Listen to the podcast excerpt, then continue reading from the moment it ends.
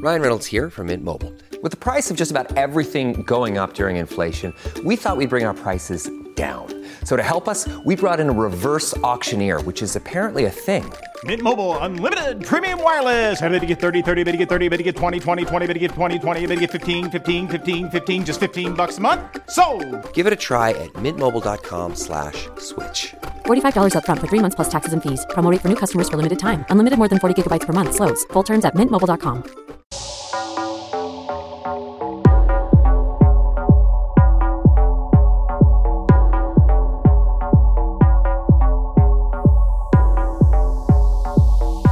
up, honey? I'm Sah D'Simone. For years, I was looking for a spiritual sanctuary, but never felt like I fit into the wellness space. I was so turned off by the idea that I had to fit into what spirituality should look like or should sound like, I carved out a niche of my own. By embracing my spiritually sassy nature, I became an embodied permission slip to allow others to do the same. Spiritually sassy is owning where you fall on the many spectrums of life, living in the complex gray areas between normal and nonconformist. Whether you identify as plain vanilla or sparkly rainbow gelato, my community welcomes and celebrates you in all your delicious potential. This podcast is for people longing for an avant garde awakening. On the Spiritually Sassy Show, we're going to explore and celebrate what it means to show up in your full power, feeling fabulous, looking fabulous, and making a fabulous impact together. One guest at a time, we're revolutionizing and redefining what it means to be spiritual in today's modern world. This episode is brought to you by the Institute for Integrative Nutrition. As a graduate myself, the health coaching certification has been a huge ally for me to be where I'm at today. Are you curious to learn more or thinking of kicking off a new chapter in your career? Head over to the show notes and click the link to get a delicious, massive discount of $2,000 off of your tuition when you pay in full, or $1,500 off if you use a payment plan. And my love, don't forget, you have to use my name as a referral to get this epic discount. And just in case you forgot, my name is Sah D'Simone.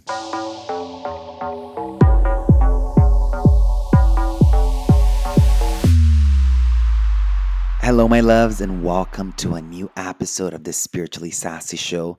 Today's guest is Brett Bevell. Brett is a Reiki master and the author of several books, including Psychic Reiki, Reiki for Spiritual Healing, and Healing Racism Within. He teaches regularly at premier holistic venues, including the Omega Institute. Oh my goodness. Oh my goodness, oh my goodness. I don't even know how to begin to put, put all this together for you guys. I'm sitting here today with a legendary piece to my puzzle. Someone who I don't know if he knows how much he's been instrumental in my growth, in my transformation, in my healing. Brett Bevell is the one who gave me my first ever teaching opportunity at the Omega Institute. Did you know that, Brett? I didn't know that. No. Yes, yes. And that was like what catapulted everything for me. Yeah. So, welcome to the show, my love. How's it going? Good, good. It's so lovely to reconnect with you. And I, you know, I remember fondly those days when you were teaching here. I mean, the staff loved you. They loved your classes, and um, we have to get you back here in a bigger capacity now. Yeah. And now we're talking about me coming back as teaching like to the actual uh, guests who come. When I Yeah. was teaching there, I was a volunteer at the cafe, living out of a tent, and then teaching the staff. And looking how far I've come. It's so wild what you could do in a lifetime, you know? Yeah, yeah. Well, I feel, you know, I feel eh, proud every time I see your work out there in the world. And um, like I said, it's my intention to get you back here in a, in a bigger capacity. And I'm just uh, honored, actually, that you mentioned now that um, that you got your start here. I didn't know that. Yes, I did. And it was from you. And then I went to teach in Brooklyn at Maha Rose. And then, whew, it just kind of all just went full power. So, welcome to the show. I'm so happy to have you on. Thank you, thank you. I'm honored. Thank you. First question I ask every guest Who are you right now? Who am I right now? Um, I would say I'm I'm a happy I'm a happy father to a lovely six year old boy who had his first day in first grade today.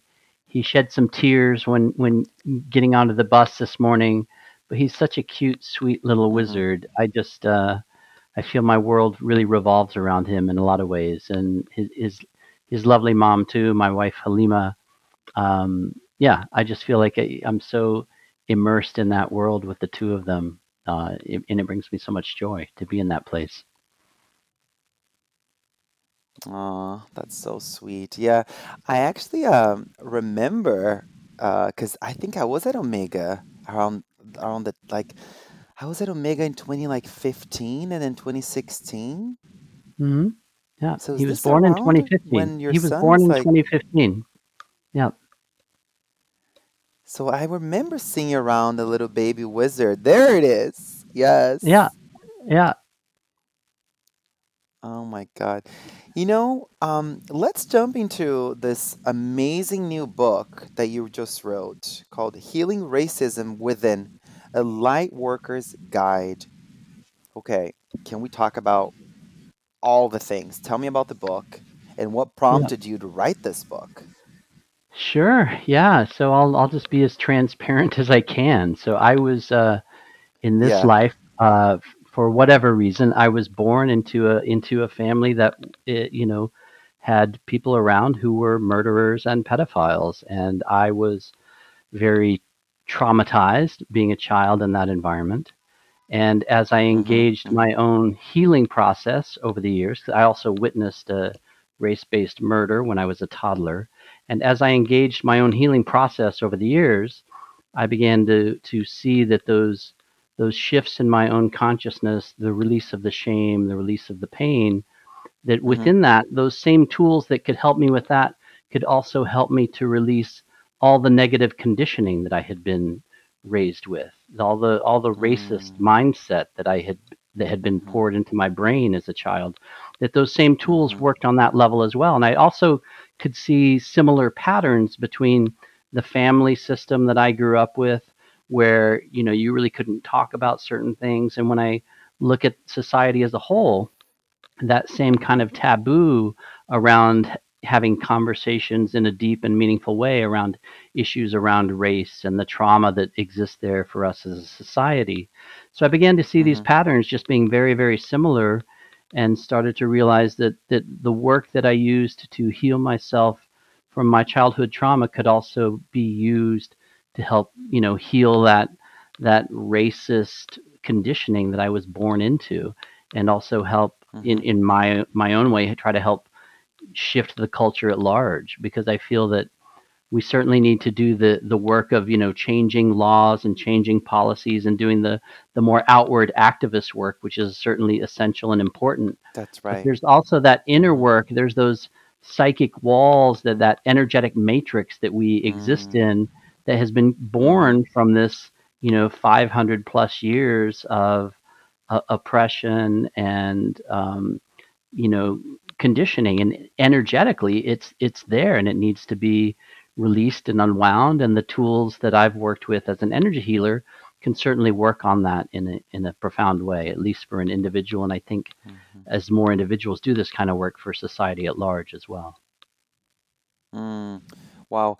You know, um, you bring something up that I think, um, you know, it's it's a huge part of my work. It's, you know, two things come to mind. One, I was um, I was uh, you know, co-facilitating this this talk about spiritual awakening with Marianne Williamson a couple weeks ago, and um, I mentioned that uh, uh, I was talking.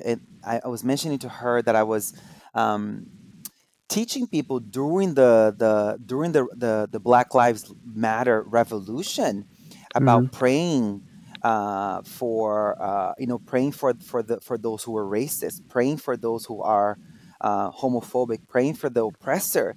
Um, and I was putting a lot of effort in that, more effort in that than than telling people to go uh, do the outward thing hmm because in my mind and she schooled me on the record which was really Yeah. awesome and i'm i'm you know i'm i'm an open book with the work that i do so i don't i don't have a problem outing this this part to you and to Yeah. everyone listening here But what I said to her on, on the record and uh, on this, as we are co facilitating this talk about spiritual awakening, I said, I kept, I keep, I my part is about helping people to to not be okay in a sick society, but to really like recognize that a sick society is a reflection of sick minds, right? Of, of, of really wobbly, yeah. crunchy, um, destructive minds, right?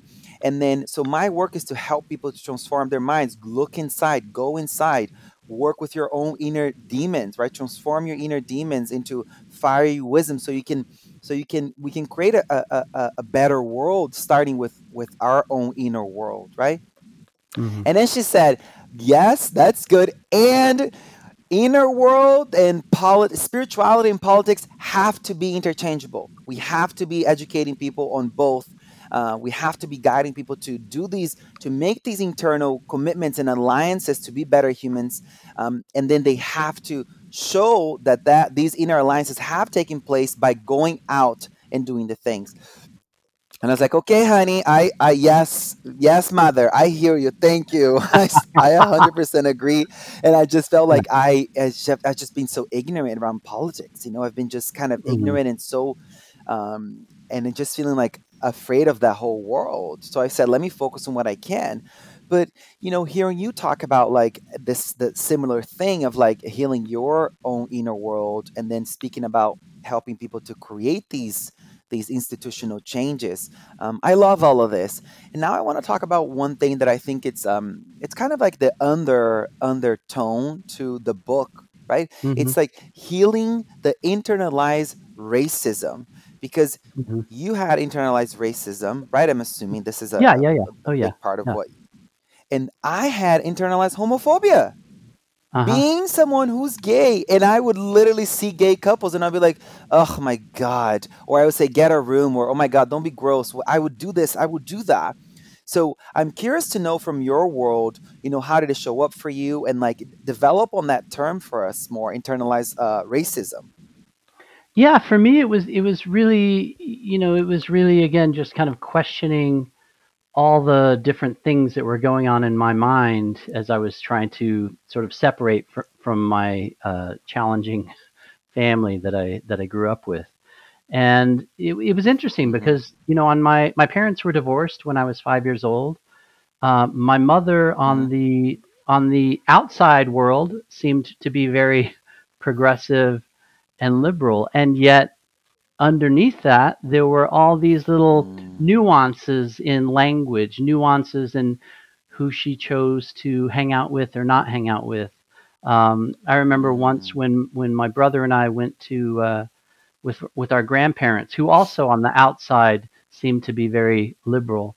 And I remember us going to to where they grew up in Texas, and how the the mm. closer they got to their their old um, friends, how they started using terms like, you know, those people to describe people of color and how those people, well, they, wow. they need to remember their place. And, and in my mind, I was like, I, I don't know, I was probably like 12 or 13 at that time. And I remember my mind being blown like, this doesn't sound like the language of people who are really progressive and trying to create a, mm-hmm. a more healthy world. And mm-hmm. the more I d- dug deeper into my own experience, again, I could see that that that kind of veneer of what I call maybe an, an inauthentic liberal uh, racist that that mm-hmm. that I had also kind of inherited some of that and and mm. I also saw that you know even even when I was first kind of I would say the seed for this book really happened in the, in the late 1990s when I was getting my master's degree at San Francisco State University and my my master's thesis was actually a piece of performance art that involved me going and reading poetry about a race based murder that I witnessed when I was a child and going very deep into that experience and also attuning the audience to Reiki and doing healing ritual around that whole experience to send healing not only to myself but also to the person who had been killed to that person's family to just mm-hmm. to try to bring some healing into that and the performance itself went oh really well. But I noticed when I started reading those same poems at uh, cafes in the in the San Francisco Bay Area, the very kind of white liberal neo beat crowd wanted to shut me down. I I, I was actually Mm. uh, removed from a list of readers who were supposed to do a presentation at the North Beach Public Library. It wasn't the library that removed me, but it was the the person who had organized the event because you know they started Wow. thinking of me as this white trash poet like oh he's we shouldn't be talking about this stuff and in my mind like how can you heal this stuff if you don't talk about the, the nitty gritty the the depth of the the pain wh- whether that's you know rape or murder or you know the the, the real raw guts of what happens in a in a racist Mhm. society and i was just trying to talk about it openly and they were they were actively trying to shut me down and that's when a light went on in my head like there's a bigger wound here in our society that I think we Mhm. don't see, regardless of what side of the political spectrum we might be on. You know, that there's a, a greater Mhm. sort of trauma. And I talk about it in the book, like, you know, that, that when you think of like 500 years of this pain accumulating, I think we've built these little ridges and these little walls in our consciousness where we just don't want to look at that, at that pain. To think that your grandparents or great grandparents may have been you know contributing that to that in in some Mhm. whether conscious or unconscious way you know the Mhm. analogy i use is if you look at other times in history you know in in uh, in in the in the in the mayan world when they used to you know cut people's hearts out at the top of the pyramids well i'm sure there was there was some trauma in that Wow. society as well but did people Mhm. notice it or talk about it probably not so i often use that that Mm. comparison like in our modern in our modern day society how are we actually looking at that trauma and how is it held in in in the bonding patterns between us and our parents our grandparents our teachers our co-workers and again I, I my experience has shown me that people can also still be externally seemingly very liberal or open-minded and still kind of hold this tension of not even being able to to have a conversation around these very difficult things that have happened uh, Mhm. well Mhm. pers- on a personal level and also just uh, society at large so the book is really about you know tools and ways to really look at that in oneself and also to hopefully bring healing outward into the world around those issues Mhm. Wow. And you know, uh, I literally can relate a hundred percent when it comes to the to like uh, queer phobia and homophobia and and racism i- in in a in a multiplicity of ways, you know, and and sort of educating like because my sister and my brother wh- they're they're white passing. You look at my mom, she's white passing. You look at my dad, he's white passing. I'm the only one who has a darker skin and who's also happens to be gay. I got the double, you know, I uh-huh got the double layer of yeah like, you know, one could say trauma, one could say of evolutionary traits, one could say of of the double capacity to support the the greatest, most prolific healing in the world. We can we can sort of speak in a multiplicity of ways about what it means to be a person of color, what it means to be a person of color who's also queer in today's world, how these are, you know, I often say that unless people are learning from queer folks, unless people are learning from people of color, if you're a healer and you're not learning about their stories, you're not like really doing your best effort to merge your consciousness with theirs, to really study their pain, study their suffering, study their culture, not study as like, let me study so I can save you. Like, let me really right step my shoe, step into your shoes, you know, so much so as a healer, I say this often to people because I think a lot of people are really well. They're everyone is very well. You know, they have really well intentions, really pure intentions, but the the the impact of their meaningful intentions oftentimes um, leads to more trauma, right? Unless they're really getting to know the Black, Brown, and queer, Indigenous people of color culture, um, eh, they won't be able to touch the the pulse of suffering in such a profound way that and because of that they're not going to be able to uh, uh, really understand the, the fullness of suffering so they're not going to be able to, to glimpse the, the the the fullest nectar of liberation. That's my view. That's my yeah. view you know what i mean? No i would i would say and um perfectly. mm,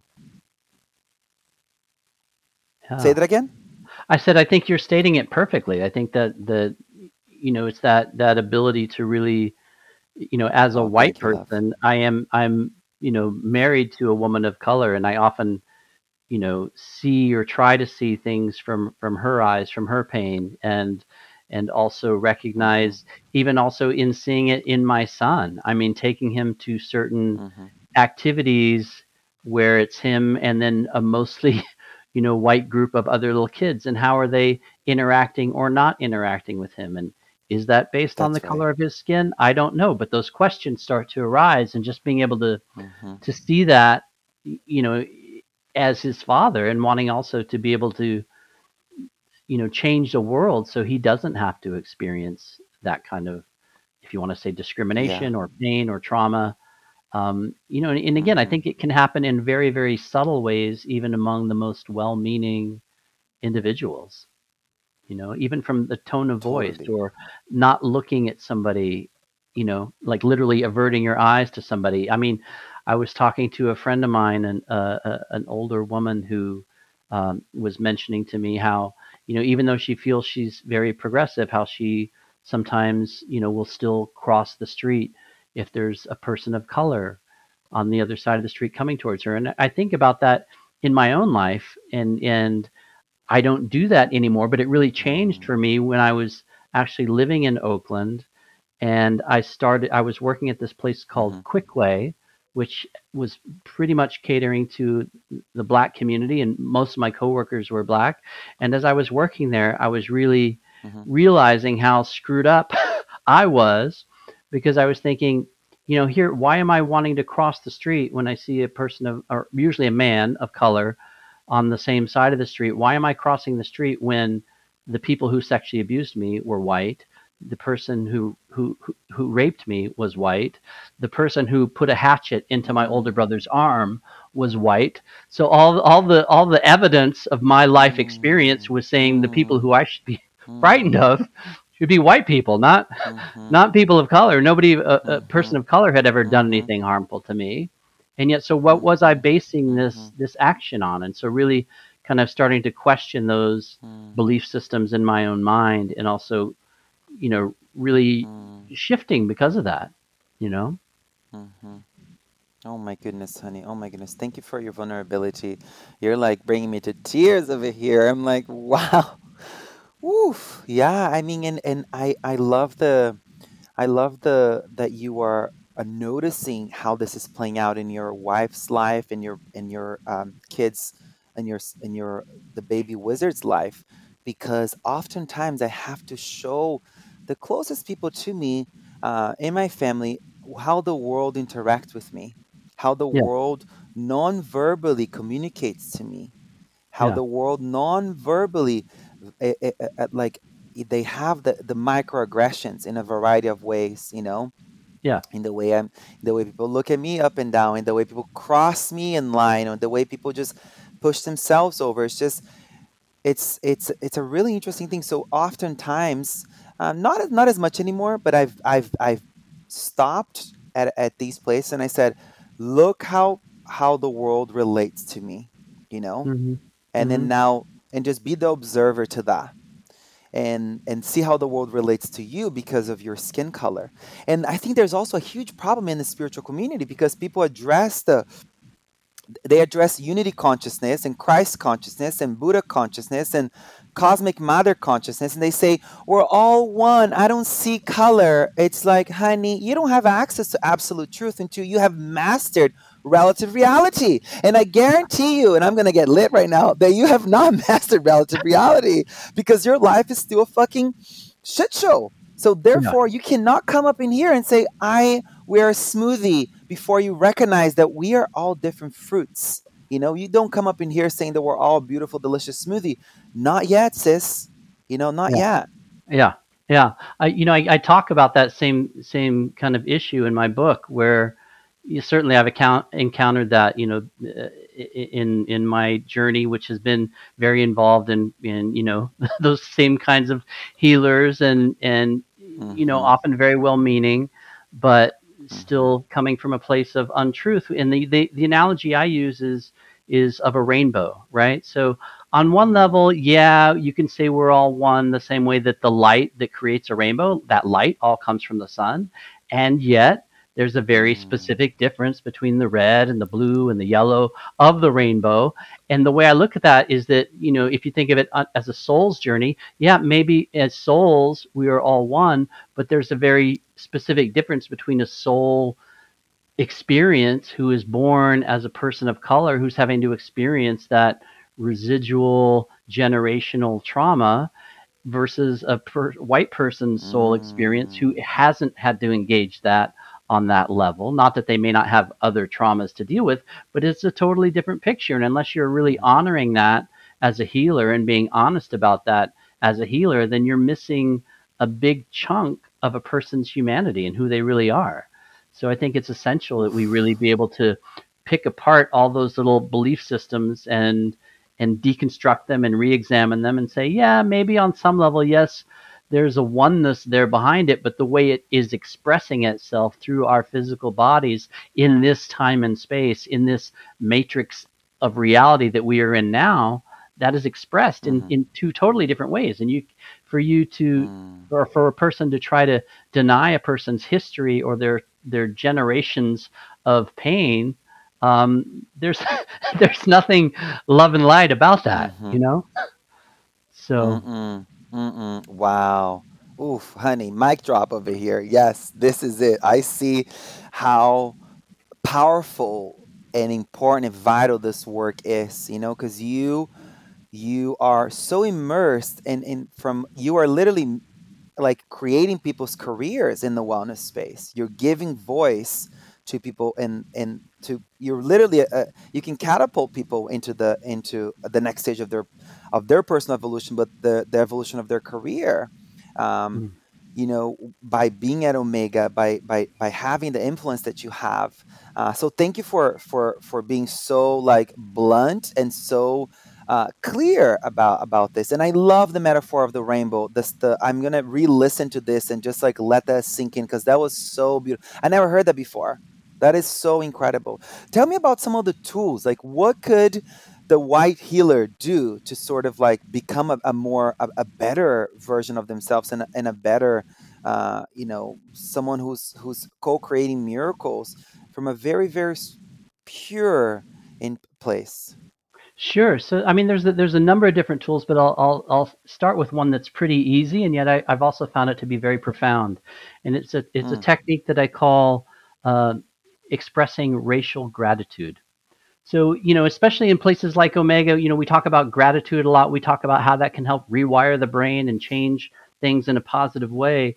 And so what I've been eh, been doing in my own journey is very specifically using that process to specifically intend, you know, like 20 times a day, write down a list where you're intending to focus that gratitude on somebody who's different or something that's different or a culture that's different. So it's not just about, oh, I'm Brett and I'm grateful for my mm-hmm. job at Omega, but also, you know, I'm grateful for this amazing culture that my wife has exposed me to through, you know, where she comes from in terms of her heritage coming from Bangladesh and the amazing food that I have experienced through that.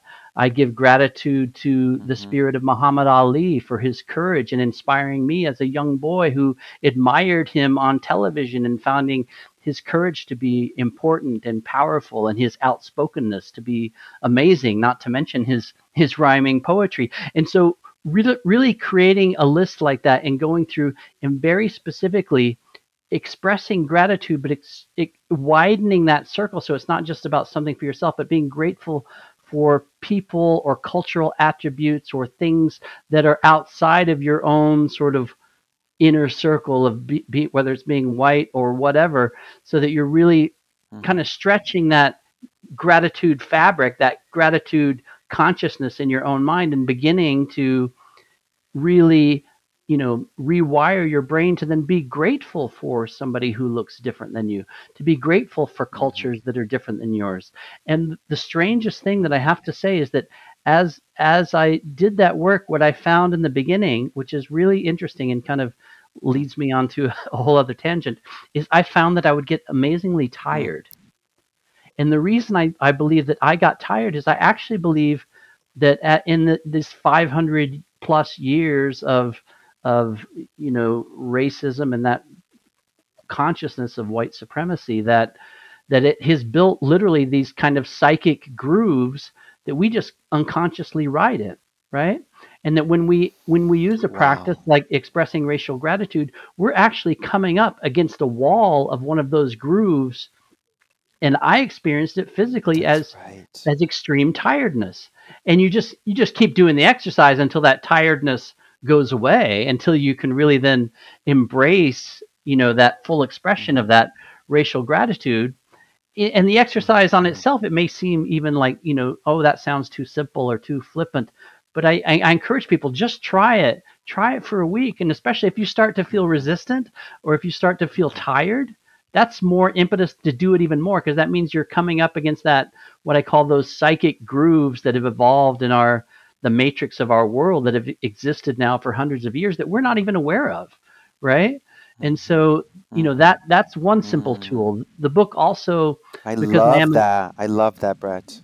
thank you. Thank you. And uh, again, that's something anybody can do, but I'm also an energy healer and so I I do offer specific energy healing techniques in the book based on some advanced Reiki techniques that I call psychic Reiki where you can then also send healing into your ancestral lineage. You know, so it's not that you're sending Reiki to your ancestors, but you're using Reiki to clear the energetic lines, the energetic, you know, shamanic cords between you and your grandparents, your great grandparents, your great great grandparents, and any of the the energetic garbage that may be held in those lines. To literally try to clean that up and to clear that up, um, and also to you know to literally. Use what I call the Reiki crystal, which can bring people into different all what I call divine altered states of consciousness, where you can then use that Mhm. Reiki crystal to bring you into a certain meditation of like, what do I need to see that I'm not seeing? Show me those blind Mhm. spots, right? I've used that in my in my own work and have been really amazed at like, oh, oh, even though I, I feel like I'm doing a lot of work and I am doing a lot of work, there's still a blind spot here and it's showing it to me. And how can I work on that? So uh, those Reiki crystal Mm. meditations can be very powerful in that way too. So it's really just giving people tools, very specific tools that they can use to work on that energetic Mhm. equation of how we're holding those those negative bonds of, of racist consciousness in our aura, in our karmic body, in our mental body, in the cells, the cellular memory of our body, and how do we begin to release that Mm. using these these kind of tools to wake ourselves up and then also wake up society at large. Mm, wow. I love all of this so much. And and as you're saying about the about the uh, um, racial gratitude, is that what you called it? Yeah, yeah, yeah. Yeah. Racial gratitude. I want to offer something else. It's it was it came to me. It's like yeah, offer, then think about as you do that racial gratitude, then go go uh, add one extra layer to that practice as well. Everyone who's listening, and and let's use the the terminology that Brett used here, but call it, but use it like racial blessing.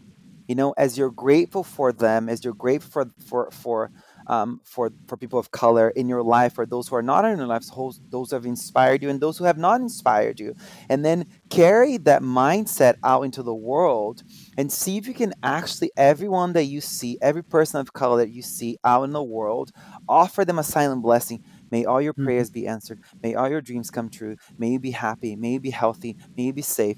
And just work with that. The gratitude and the blessing um, i love this. I'm like yes honey that's amazing. Wow wow wow. Listen tell me about the role of forgiveness because like listening to your story mhm, like having been uh you know sexually um abused and then growing up in, in a in a racist uh household and around all this like you know excuse my language but all this fucked up shit that yeah, happened you know yeah, um and then waking up to it and being like and then you know when we are we have these jolts of of spiritual awakening and we're like holy fuck what's been happening? Oh my god. And you've we, we've done a great job at sort of like uh, pushing to the back door to the back room of the of the of our of our minds uh, you know all the way back there. So then when we have a that jolt experience of of awakening all of that stuff now is like hey girl i've been back here what's up i'm coming coming up you know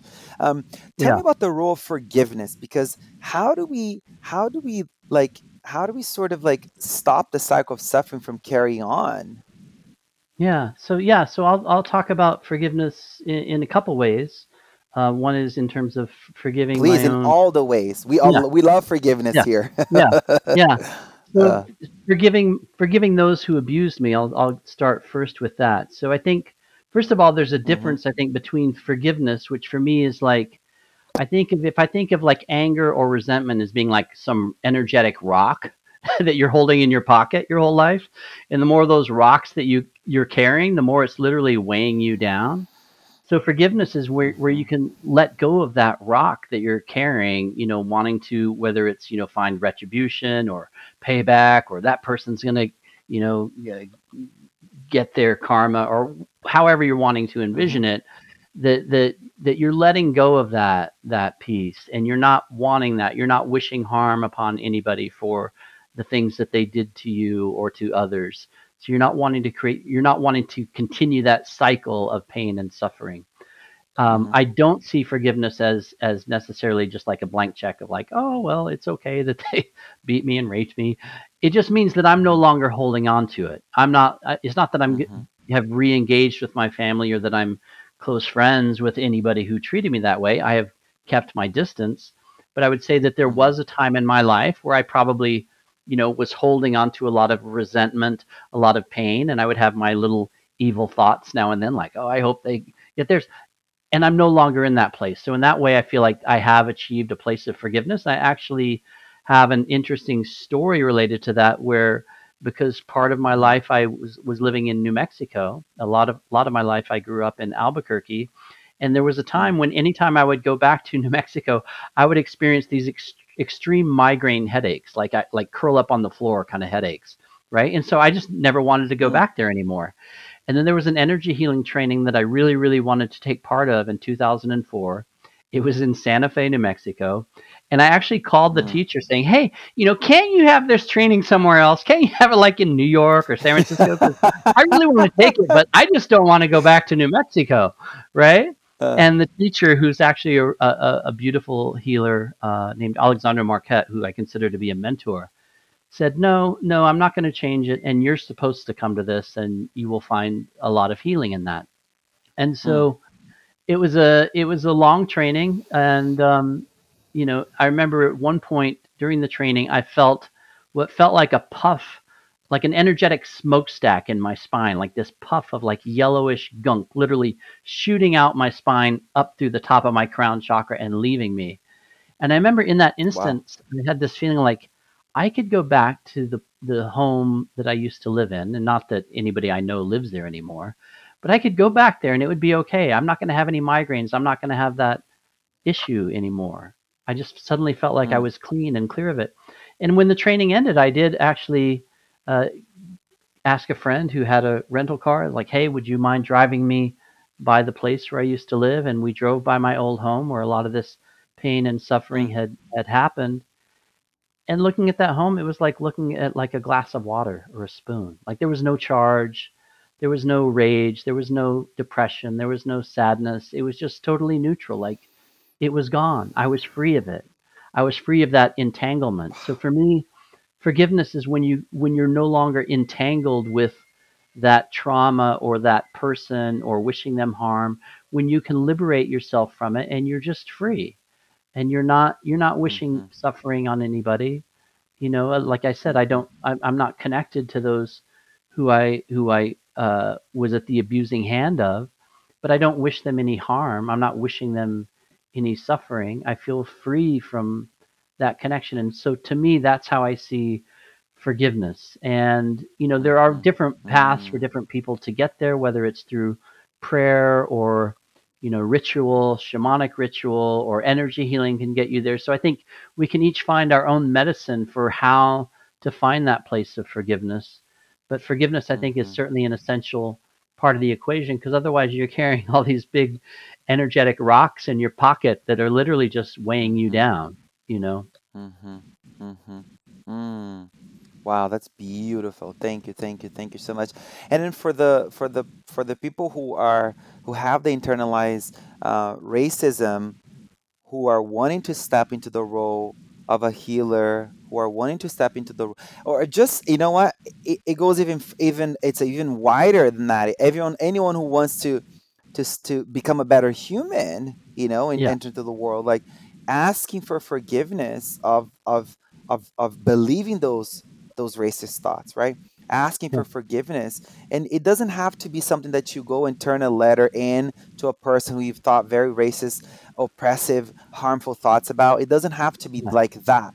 You know, it doesn't have to be face to face in this way. It could be between you and you. It could be in the energetic realm. It could be, Yeah. um, it could be a, a change of hearts that happens between you and you, and then Yeah. How you interact with the world, your presence, the quality of your presence totally changes. When you're around black and brown and queer bodies, your presence no longer communicates violence. Your presence Yeah. communicates safety and Yeah. kindness and belonging and, and sweetness and and and and and just there's this there's this delicious like warmth of a mother that's non-verbally communicated about you when you engage in the action in the act in the in the active art of forgiveness when it comes to anything, and in this context that we're talking about here, um, you know, forgiving those who've brutally harmed us, and then asking for forgiveness of the ways that we have unintentionally, uh, because Mm. of our conditioning, because of our environment, um, harmed other people, right? Yeah, yeah. No, and I, I, um, I want to give a shout out to some somebody who is not mentioned in the book because I actually wasn't even aware of this technique until the book was already finished and out. But I just want to acknowledge there's a beautiful technique uh, by by Lisa Nichols um, where she talks about being in front of the mirror and making seven statements in the mirror of things that you are proud about for yourself, and then 7 Mm-hmm. statements of things that you forgive yourself for, and then seven Mm-hmm. statements of things that you are committing to yourself. And in doing that work, um, you know, there, that's a beautiful opportunity for a person to really do this kind of forgiveness work. I mean, you, there's certainly other ways a person could do it, you know, ceremoniously with their higher self and things. But even just standing in front of a mirror and just saying, you know, every day, seven things, Brett, I forgive you for, you know, and just stream of consciousness, letting those things come out and doing it every day. And I've been doing it now for the last six months, and it has been very powerful. So again, it's not related to the book, but it's a very powerful technique in, in terms of working on forgiveness. Uh, I give a huge shout out to, to Lisa Nichols for that beautiful technique.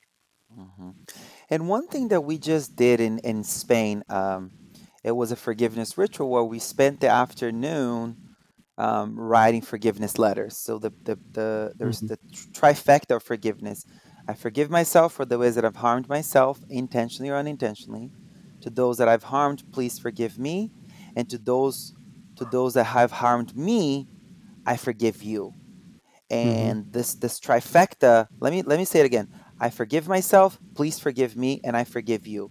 So we wrote these three letters and then hmm we went to this mountaintop and we burned the letters and then we used the ashes to sprinkle them on, on the in the ocean. And we Mm, did it at sunset and then by the time the sun was set it was already dark it was already like dark we were by the water um, and it was like a beautiful moon and it was the whole thing was like oh my god it, it felt like a scene out of a movie we were sprinkling the ashes uh, in the ocean you know so that you could do like that you could uh, you could you could burn that and then use the ashes and get some some dirt and and and dig up a hole and put a seed in there and put the ashes with the with the mud with the dirt and you know, use that to sort of fertilize the soil uh, and and watch a new seed grow. I mean, ritualizing anything. The way I speak about ritual is anything that you do with an intention to heal yourself and help the world at large hmm becomes a ritual. Anything that has the most mundane action, if if partnered with the intention, with an altruistic motivation, can be a ritual. It becomes a ritual. That's that's how I see it. Yeah, I would I would totally agree. Let's what you're talk saying, that about, huh? Go ahead. I was going Uh, to say, it actually reminds me of a, a, no, no, no, something I please, you.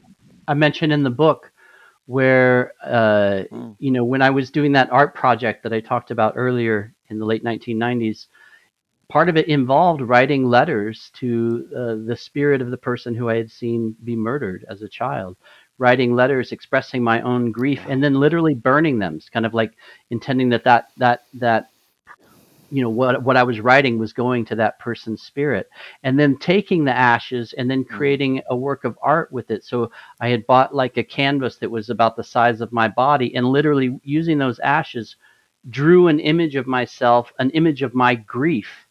And then I remember uh, displaying that in in our classroom at, at San Francisco State University and just then talking about that that experience. So in that case it was about grief but you could also use that same thing you know to kind of embody a self-portrait of forgiveness for yourself you know using those ashes to smear onto the to the canvas or onto you know uh you know a, a piece of paper even just and just literally giving a, a public image to your grief to your forgiveness to your letting go of that conditioning. And then what i encourage in the book is then take that and then find a public place to put it even if it's just like at a, a bulletin board at whole foods or whatever just post it somewhere so that that image is then being seen and like you know radiating radiating out into the world in some way mm-hmm.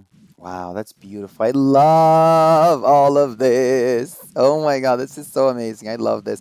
Listen, I want to talk about something that I've been so curious to ask you, and I never Mm, had the the courage in the past to ask you about this. Tell me yeah about Merlin. Tell me about the uh, lineage of yeah Merlin. Tell me about that. Like I've been dying to know about this. sure so merlin um it, personally i connect to merlin through the energy work that i do called magical awakening And uh, my first introduction to the world of Merlin as an energy healing, healer happened through my training in a different lineage called vortex healing. And in verte- Ooh, I vortex healing, remember the they can, vortex, honey. I yeah, remember the vortex healing at Omega. no. In vortex, they consider they consider Merlin to be an avatar, just the same way that Christ was an avatar, but to be but being whereas Christ was an avatar about kind of divine love and forgiveness, they see Merlin as being an avatar about divine healing magic. And so um, I relate to Merlin in that in that same way, and I see Merlin as as a guardian of the uh, magical awakening system that I've that I've channeled through, um, being this very playful and irreverent and yet kind of all-seeing consciousness that is behind that energy. So, Mhm. I mean, for me, I also when I'm doing that work, also feel like I also connect to the divine feminine aspect of that, who I see as as Lady of the Lake, and to me, that's just a name that I'm giving to that divine feminine magical healing consciousness. So when I'm working with them, uh, you know, it's Merlin and Lady of the Lake, and they're just bringing through this this very playful uh, divine healing energy that that's coming through uh, the healer in the magical awakening system. And for me, I'm not a musician, but when I'm in that space, the best way I can describe it is I feel like I'm in this energetic jazz improv with the divine. And I'm just riffing off these Mm. different energetic notes. I'm not even thinking about something being broken or needing to be fixed. I'm just literally playing the same way a child plays. And in the course of that, an amazing healing will happen. Wow. Give us a little, just a tiny little bit background about Merlin for those who are like, who's Merlin? Right. So Merlin, I mean, there's the historical Merlin who, uh, you know, who was uh, the uh, kind of the wizard in King Arthur's court. That's the historical Merlin.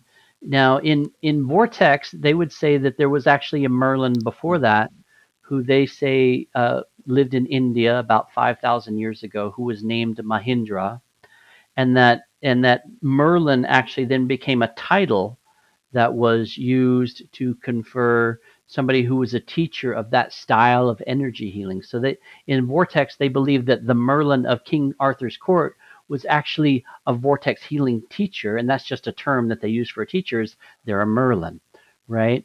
So there was a historical, you know, character who was, you know, written about in in the literature, but i again, in Vortex healing, there's the belief that there was actually an avatar who lived 5,000 years ago who would you could think of as that original Merlin presence. For me, I, I I believe that, and yet I also feel like I I just think of Merlin in a more general term as that magical, playful divine, magical, healing consciousness of the divine. And however it shows up for me in my Mm-hmm. personal life or in my personal healings, to me that's that's Merlin. But I think they're all, they're all different aspects or expressions of Merlin. Is there a way to, to give people a taste of this of this healing um, work via a, a recording of a podcast remote like this? Is there a way that we could do something like this? Yeah, you mean like you, you want me to do a little blast for your audience? Would you like that, or or Yes, exactly. Certainly, I could do that. I would love to do that. I love doing that kind of thing. Okay. So, um, I would, I'll do like maybe like a you know four or five minute little healing. Is that okay? Does that sound all right? That's great. Yeah. Yeah. And so I'm just gonna you know just give a little short warning ahead of time that if you're listening to this uh, and you're also driving a car or chopping vegetables, maybe you know hit it on pause and wait for a point when you can actually sit down and give your full attention to this because the the healing can take you into an altered state. So I want to make sure that you're in a safe place with that. So you know get comfortable either seated or lying down. And I'm going to begin. You know, the cool thing about the energy now is it just relates to me just talking to it. So I'm just going to simply ask Merlin's Book of Magic to create a pyramid of blue fire around everybody who's listening to this right now in whatever time and space. And also around that to manifest a sphere of divine light of the grail around that pyramid of blue fire. And to re- also manifest a cube of Excalibur around each person on this call and also manifesting cords of gemstone of Excalibur running between each and every bone in each person's body, between each and every other bone within their own skeletal system, manifesting a beautiful web of holy healing light inside of each person. Also inviting Merlin's Book of Magic to create cords of gemstone of Excalibur through each organ and organ system, running from the moment of birth up to the present moment for each person on this call now. And also inviting Merlin's Book of Magic to bring everybody into the lake. And the lake I see not as a body of water, but as that kind of primordial liquid space of who we are before we crystallize into this world of form. So bringing everybody into the lake now. And shortly, I'm going to invite Lady the Lake to come through and do a specific healing on each individual person. So just now, inviting Lady the Lake to come through into the healing, and she'll just do a little special something for each person. She's a multi-dimensional uh, being, so she will come through. She's usually very quick with her work, sometimes you know 10 or 15 seconds, sometimes a minute. But I still feel her presence in the space, so just honoring that and just again allowing her to do whatever is needed and.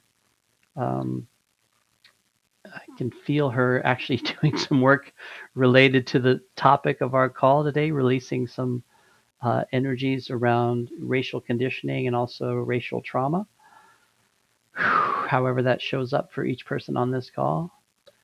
And from here, now bringing through the element of earth as a pair of hands, performing what I call a healing emanation. So you may almost feel like there's a pair of spirit hands resting on you now on a neutral place, such as your shoulders or on your belly, or just anywhere that the divine is choosing to touch you. And you'll just let those kind of pair of spirit hands kind of radiate and call forth your own true divine essence. And just let that unfold for a few short minutes. And while that's happening, I'll also bring through the element of earth as a crystal gemstone healing allowing Merlin to pick the energetic properties of whatever crystals or whatever gemstones uh, should be for each individual in this healing.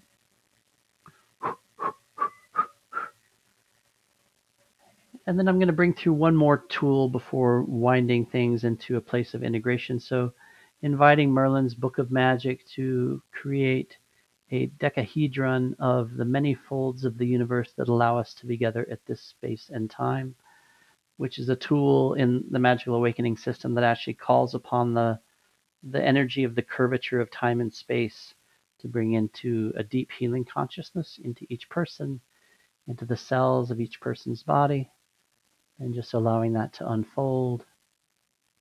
And from here, now just bringing through an energetic grounding cord running from each person's tailbone all the way down to the center of the earth. Beautiful. And then from here, bringing through an element of air to just bring each person into a place of deep spiritual inner peace with the mental body. And bringing through the element of water to just bring through a beautiful waterfall flowing down from above, washing through everybody's chakras, washing away any last energetic debris that's ready to be released and bringing through the element of fire just to bring a little bit more energy into everybody's system. And I'll just finish with this energy that I call the Mists of Avalon, which has one intention, which is to help reconnect each person deeper to that sense of divine mystery as it unfolds for them individually.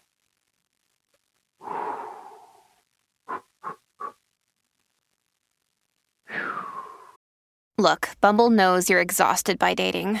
All the must not take yourself too seriously and 6 1 since that matters. And what do I even say other than hey?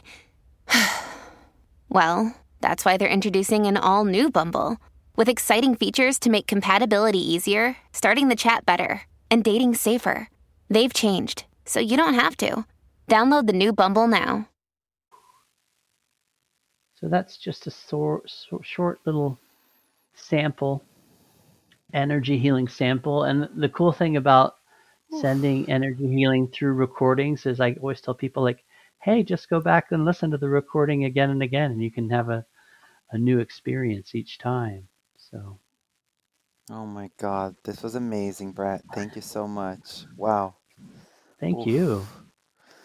Oh my God. I'm like, yes, honey. I wish I had like two hours of just receiving that right now. Oh my God. Listen, um, we have just a few more moments together. I wanted to just ask you about what's the most mystical thing that's happened to you? What's the most mystical experience that you've had in your life? If you're okay sharing it. Yeah, no, I'm okay sharing it. So I would say the most mystical experience I had in my life was being on the beach in Thailand in Koh Phangan near a place called the Sanctuary, which is kind of like a little Mm-hmm. mini Omega in Thailand. Mm-hmm. And while I was doing that, I was also doing some magical awakening on myself. And I had this amazing experience of knowing kind of the oneness of my my soul of of feeling as I was feeling connected to the stars, the planets. Even I felt in that moment like I was almost having like past life planetary memories as though I was planets in different parts of the galaxy remembering their, you know, billions of years of experience and this was all kind of flowing into me as I was, you know, dipping in the water and letting the waves wash over me. So it was very beautiful and amazing and just feeling this sense of being the universe remembering itself while inside of me was it would be the best way I could describe it and it was a very powerful experience. So I've had a lot of amazing mystical experiences and that that Mm-hmm. one I would say is is probably at least the one that comes to mind right now is is certainly one of the Mm-hmm. most profound. Mm, I love it. I haven't been to Koh Phangan and or the sanctuary, but I, honey, I've read about that place. I've wanted to go for years. Thank I you for think you would sharing that. it. That's actually listening to you Yeah. say that. That's a synchronicity for me. Um, so last question. Yeah. What does it mean to you to be spiritually sassy? I'm I'm involving the community to help me define this term. So what do you think that means? What it means to you to be spiritually sassy?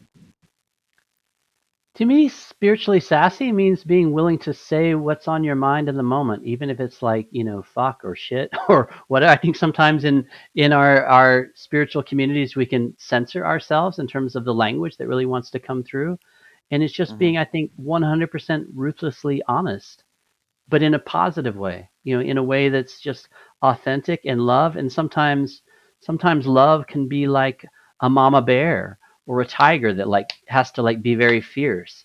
So for me, being spiritually sassy is allowing that that compassionate fierceness to be part of that equation, you know, so that you're not always so Mhm. concerned about am I being calm and peaceful and centered? Like, yeah, that's great too. But Mm-hmm. sometimes you just got to let things fly where they need to fly, you know?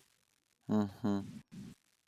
I love that. Oh my God, that's literally so like such a big part of the of of what I've been, you know, speaking to for a while. It's like it looks it will it, it sometimes uh, wisdom will sound fiery sometimes Mm-hmm. compassion will be audacious sometimes Mm-hmm. love will be loud sometimes Mm-hmm. joy will be sharp you know um, Mm-hmm. and and it doesn't mean that it's bad you know so thank you for Yeah. that guys everybody go get brett's new book healing racism within a light worker's guide where can we find the book is it everywhere It should be. I mean, I know it's on Amazon, Barnes and Noble. Hopefully, your local bookstore also has it on their shelves. If they don't, you could certainly order it. So yeah, it's it's it's going to be out distributed all over great all over the U.S. and around the world. So yeah, Amazing. And then we're going to put the link for you guys to buy the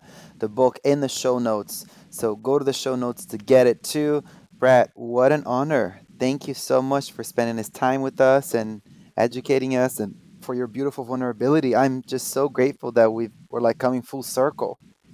yeah. I think I thank you, and it's just so good to connect and to see your face and to hear your voice again. And I look forward to Aw, more of that. You know, thank you very much. Me too. Yeah, thank God for you and everyone. Love you. Lots of love. Thank you, thank you, thank you. Lots of love.